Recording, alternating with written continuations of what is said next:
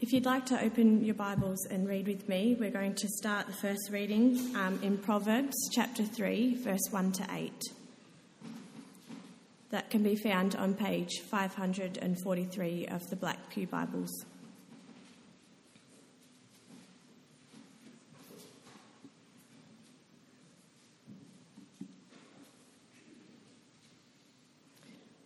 My son, do not forget my teaching, but keep my commands in your heart, for they will prolong your life many years and bring you peace and prosperity. Let love and faithfulness never leave you. Bind them around your neck. Write them on the tablet of your heart. Then you will win favour and a good name in the sight of God and man. Trust in the Lord with all your heart and lean not on your own understanding. In all your ways, submit to him, and he will make your paths straight. Do not be wise in your own eyes.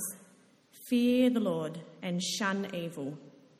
This will bring health to your body and nourishment to your bones. If you can now turn over to James chapter 4, verse 1 to 12. That's found on page 1045.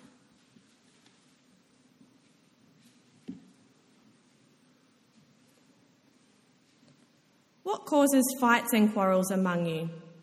Don't they come from your desires that battle within you? You desire, but do not have, so you kill. You covet, but you cannot get what you want, so you quarrel and fight. You do not have because you do not ask God. When you ask, you do not receive because you ask with wrong motives, that you may spend what you get on your pleasures. You adulterous people, don't you know that friendship with the world means enmity against God? Therefore, anyone who chooses to be a friend of the world becomes an enemy of God. Or do you think Scripture says without reason that He jealously longs for the Spirit He has caused to dwell in us? But He gives us more grace. That is why Scripture says, God opposes the proud but shows favour to the humble. Submit yourselves then to God. Resist the devil, and he will flee from you. Come near to God, and he will come near to you. Wash your hands, you sinners, and purify your hearts, you double minded. Grieve, mourn, and wail. Change your laughter to mourning and your joy to gloom. Humble yourselves before the Lord, and he will lift you up. Brothers and sisters, do not slander one another. Anyone who speaks against a brother or sister or judges them speaks against the law and judges it. When you judge the law, you are not keeping it, but sitting in judgment on it. There is only one lawgiver and judge, the one who is able to save and destroy. But you, who are you to judge your neighbour? This is the word of the Lord.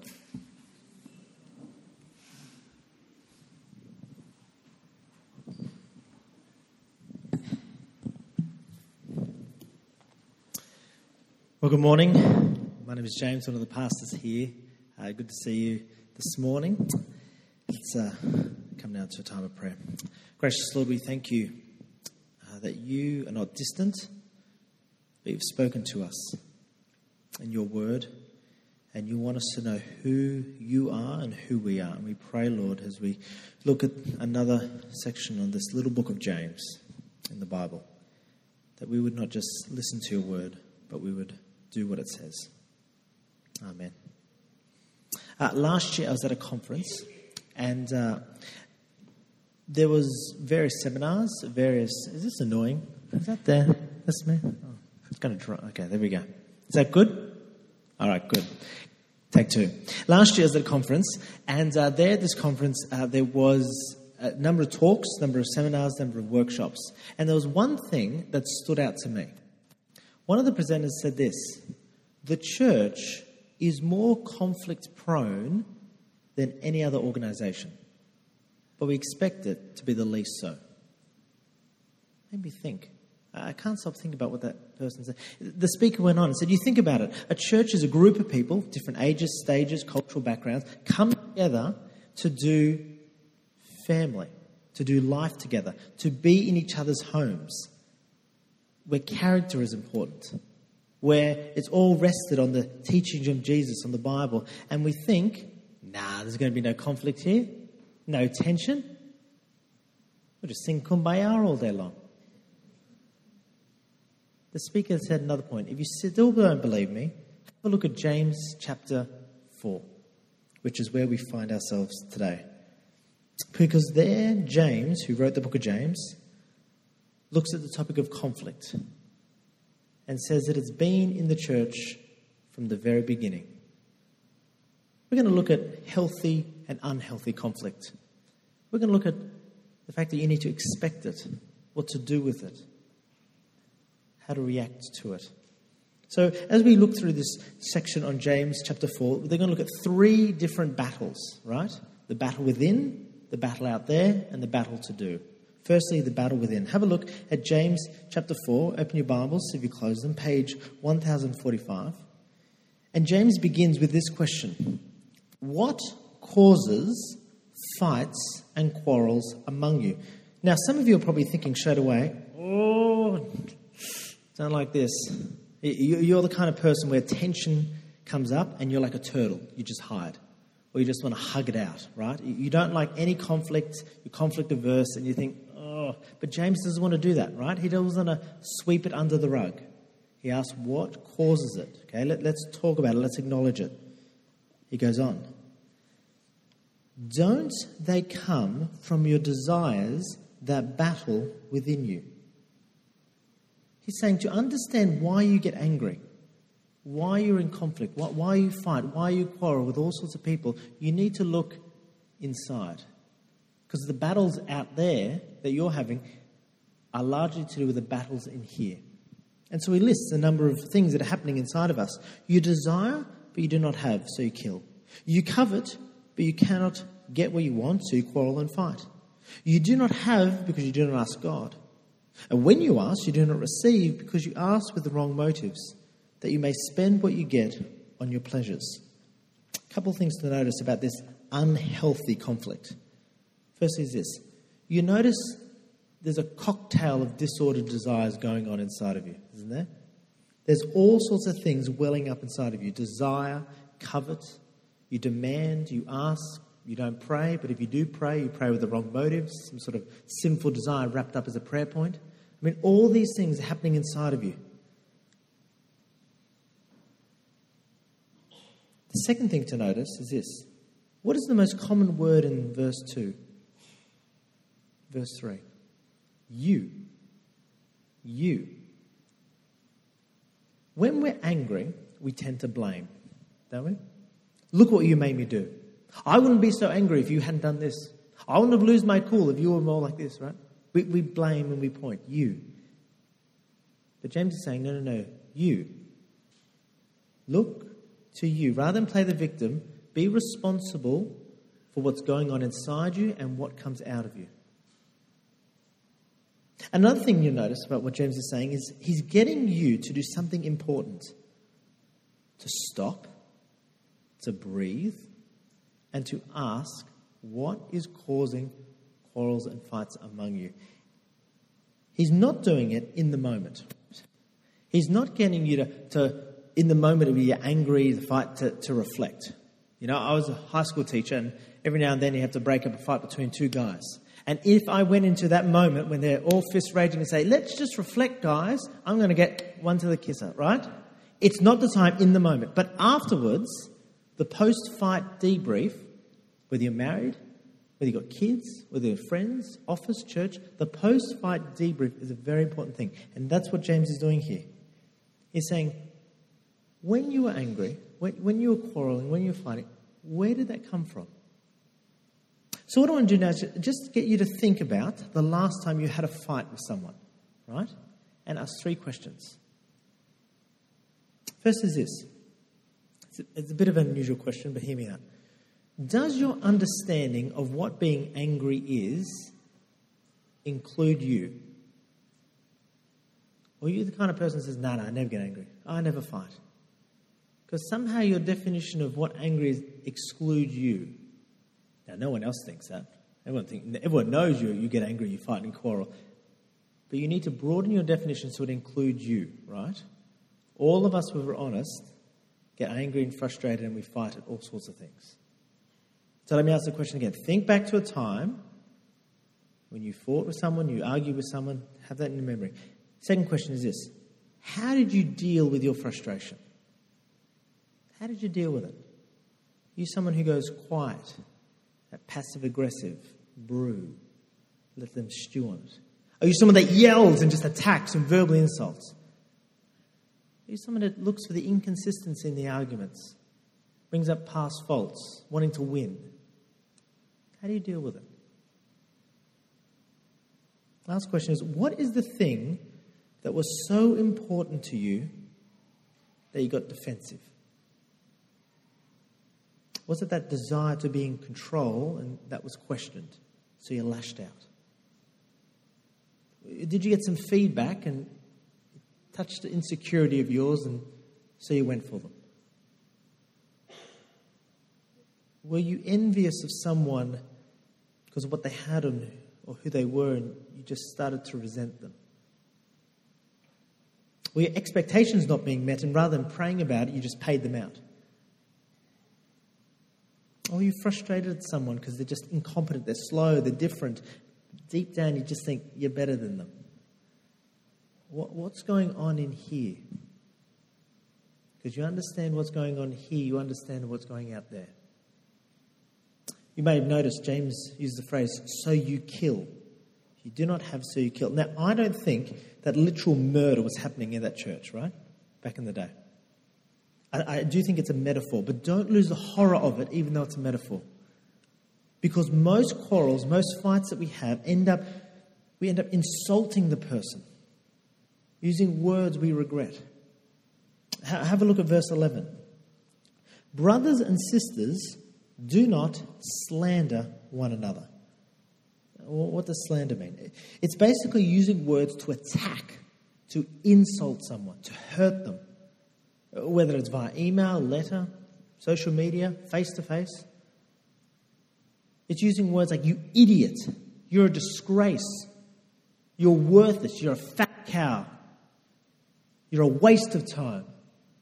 Words that attack, words that kill, that come forth our mouth, often to those we are closest to. But the problem, interestingly enough, that James mentions with this is not what we expect. He doesn't say, don't say these things because it gives bad self esteem or uh, words wound like nothing else. Have a look at why he says, do not slander.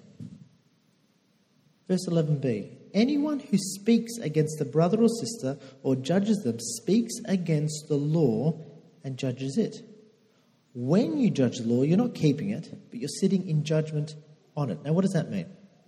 He's saying when you put down, particularly a fellow brother or sister, fellow Christian, when you verbally verbally attack them, you're not only disobeying the law, like love your neighbor, right? You're clearly not doing that one. But when you disobey, you're actually sitting above it and thinking, no, nah, I know better. I hear what you're saying, God, about love your neighbor. I'm going to do differently. You sit above God and his authority. When you criticize another, the member of church, say, you're actually criticizing God's authority. Uh, when you're harsh with another believer, you actually, the harsh reality is you're just ripping out pages of the Bible saying, nah, not going to obey that. I know better. But the reality check is there. What does he say? Verse 12? Uh-uh. There is only one lawgiver and judge, the one who's able to save and destroy. And it's not you, it's not me, but you who are you to judge your neighbour? Now, judge your neighbour, he's not saying there the way we often interpret it, like there's a little bit of criticism about someone's thinking or lifestyle, so don't judge, right? It's not that kind of thought.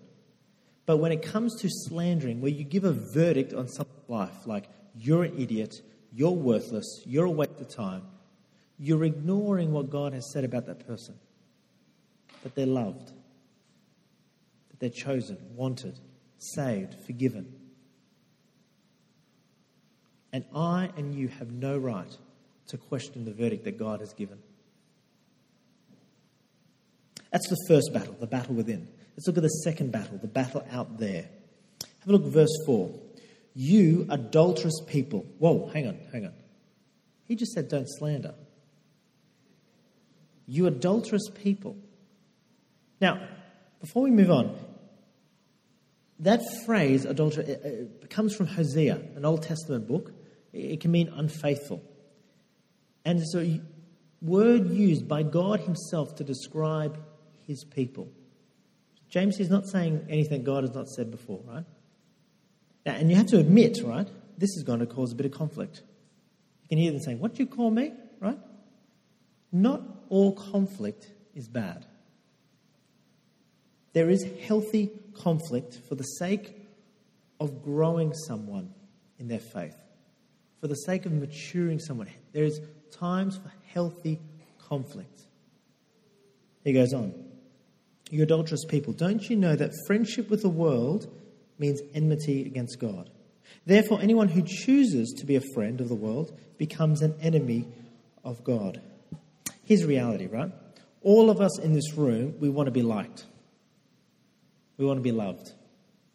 We don't want to be seen as dumb, intolerant. There are people in your life who you want their approval, for honest, if I'm honest.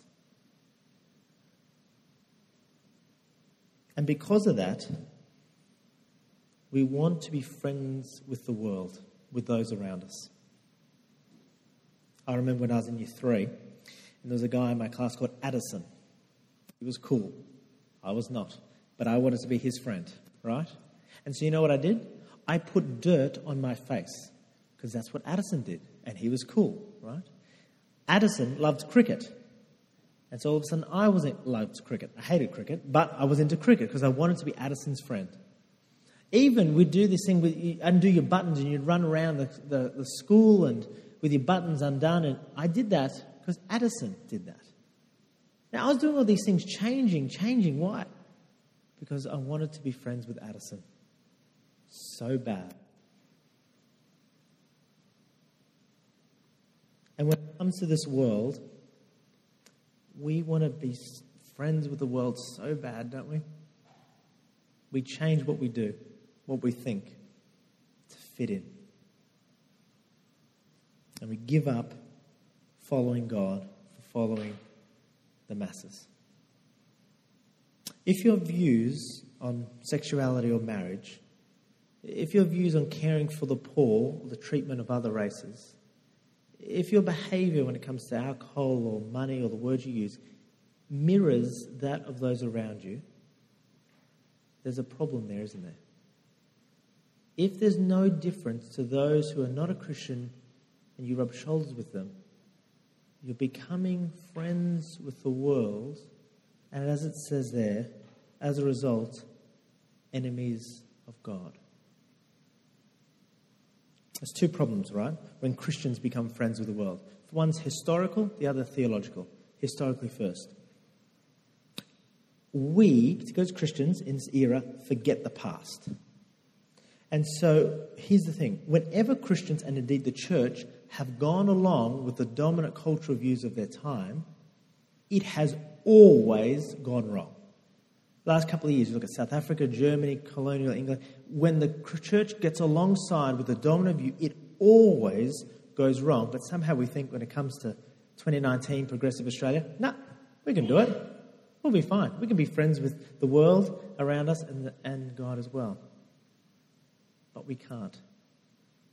It never goes well. You know, when Satan came to Eve in the Garden of Eden to tempt her, he didn't come with a stick or a wad of cash. You know what he came with? An idea. Did God really say? And from the first culture to our culture, from Babel to modern day Australia, every culture by default is anti God. with the words of Satan, did God really say ringing in? So it is impossible to be friends with the world and friends with God at the same time. You cannot do it. One always wins and one always loses. The second thing is theological. You notice James uses the phrase adulterous people. He is picking up the idea that a Christian is united to Christ, that the church is married to Jesus Christ. But the problem is our eyes can start to wander and look elsewhere. Here's the thing no one wakes up and says, Today I'm going to commit adultery. It begins with small things, like a, a distance from his spouse, and finding someone who's different, interesting, appreciates you. And then small choices of staying back late or being in the same place or texting. And then before you know it, you're in bed with another. No one wakes up as a Christian and says, Today I'm going to be enemies with God. But it begins with distance from God and looking around and seeing an idea or behavior. That looks good. That seems right. And small choices like, oh, I don't really need to go to church. Uh, it doesn't matter for the Bible. I, I don't need to obey that. And before you know it, you're in bed with the world. As verse 5 says, God, the Holy Spirit, who is in you as a Christian, doesn't want this to be so. He jealously longs for you to come back to Christ. Just as a, a, a spouse has a right uh, jealousy for her spouse, so too God has a right jealousy for you to come back, to be faithful to Him. He doesn't want you to be a follower of Jesus and then flirt with the culture around you. Say, oh yeah, I obey Christ, but really you just obey whatever is in fashion. There was a lady I was talking to not that long ago. Her name is Jessica. And she'd been a Christian for many years. And after a number of changes uh, that made with work and place she lived, she found connecting a local church hard.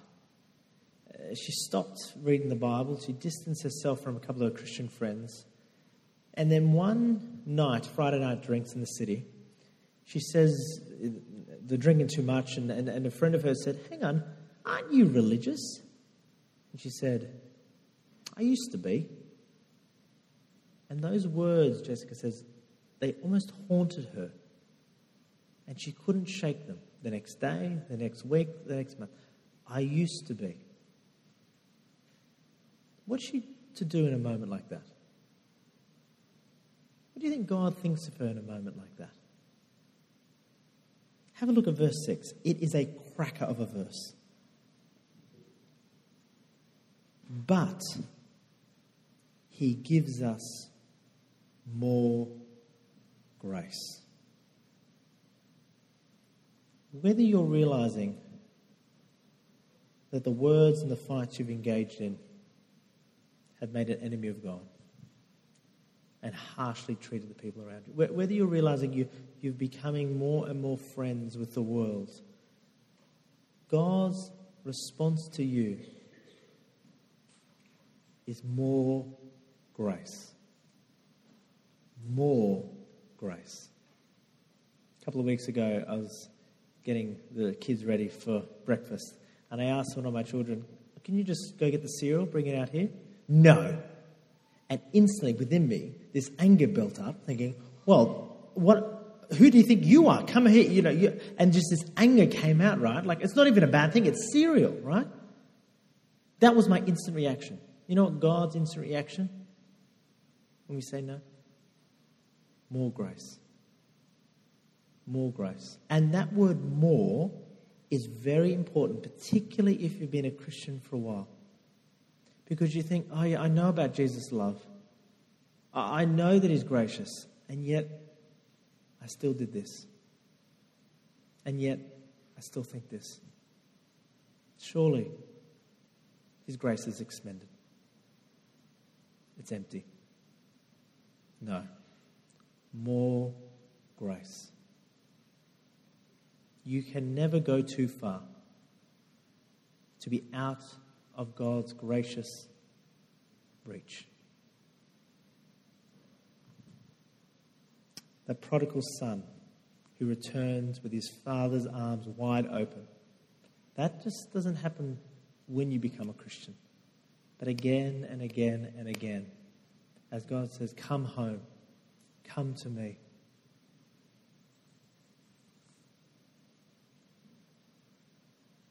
There's a danger here, isn't there? There's a danger for some of us to think God gives more grace. Phew, great. Can get back to fighting now. Phew, get back to being friends of the world. Imagine a couple who are engaged, where he says to his fiancee, So we're going to be married soon, excited, be committed to one another. Just wondering, how many other women can I kiss? And how many other women can I sleep with, Jig? Ah, look, you're going to have many opportunities to be gracious to me, many opportunities to forgive me. He's missed the point, right? And that relationship's not going to go too well. After hearing about God's grace, God's love, James then turns to our responsibility.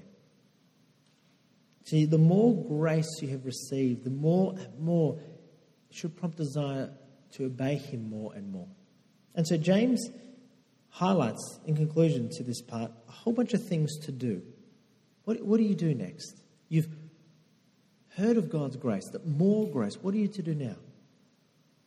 Just go through them briefly.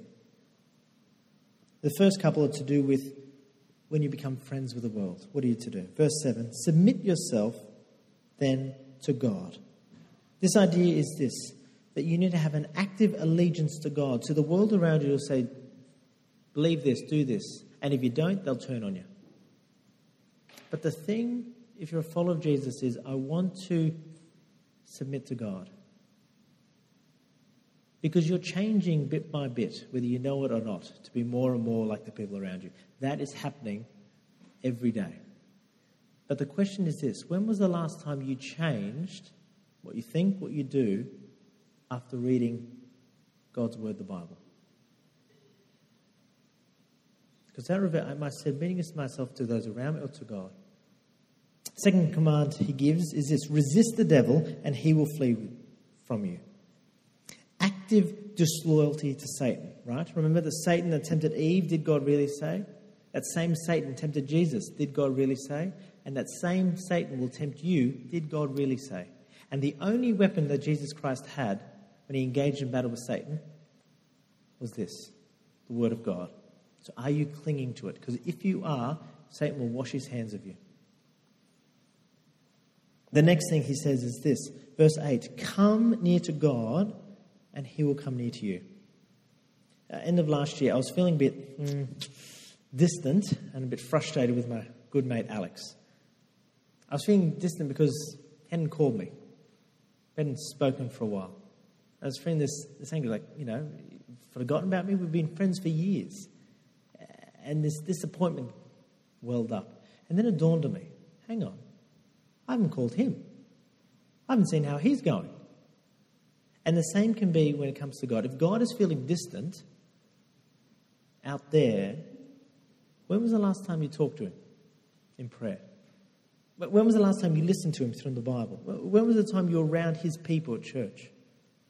Because in this moment now, I feel like I just want to highlight a new whiz bang thing to connect you and God, right? To highlight. Go to this national park, you'll be closer to God. Listen to this song, do this yoga position, right? But you know what? You know the way in which you come near to God is the same way in which you come near to others. To grow in your relationship with God is the same way you go in a relationship with one another. Listen. Listen to the Bible. Talk, prayer, and be around His people, church. Now, those things don't just happen, you don't just drift into them. They're active choices and they take effort, but let's face it, relationships take effort, don't they? But here's the promise I could have called my friend Alex, but I don't know if he's going to pick up. Maybe he's done with the friendship. But if you call God, you come near to Him. He will come near to you, He promises. He will pick up every time. The final commands are to do with the battle within our fights, our anger, our slander. See, when it comes to the things that we quarrel about, the things we fight, the things we get angry with, there's a temptation because we don't want to make ourselves vulnerable, because we don't want to admit to any selfish ambition that we have, we just ignore it and we squash it and we push it down. It's like a husband and wife who don't want to have that conversation, right? Because it makes them uncomfortable.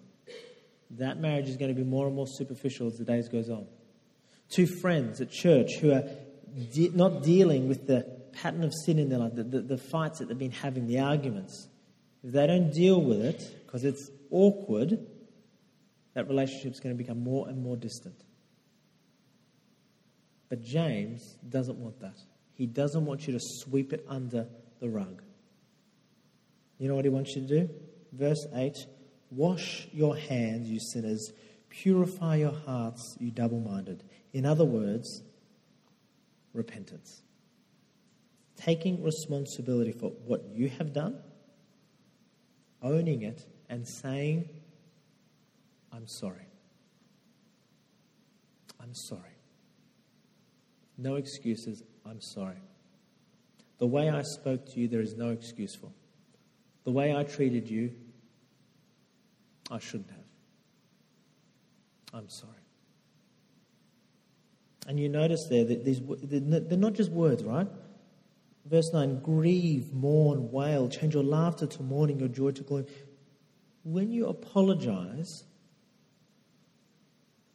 do you mean it? Do you feel it? Or do you just say, yeah, sorry, just so we can move on? Because my pastor said so, you know. Or do you feel the, the sadness, the hurt that you've caused? And the only way to do that is think, what is life like on the other side of me? What are people experiencing on the other side of me? If you begin to address conflict and sin biblically, with repentance, then you will have a level of intimacy with those at church and those in your sphere and with God that you'd never had before. I mentioned at the beginning that, that quote from that conference. I just want to change it slightly. A Christian is more prone to conflict than I think any other person. Do you expect it?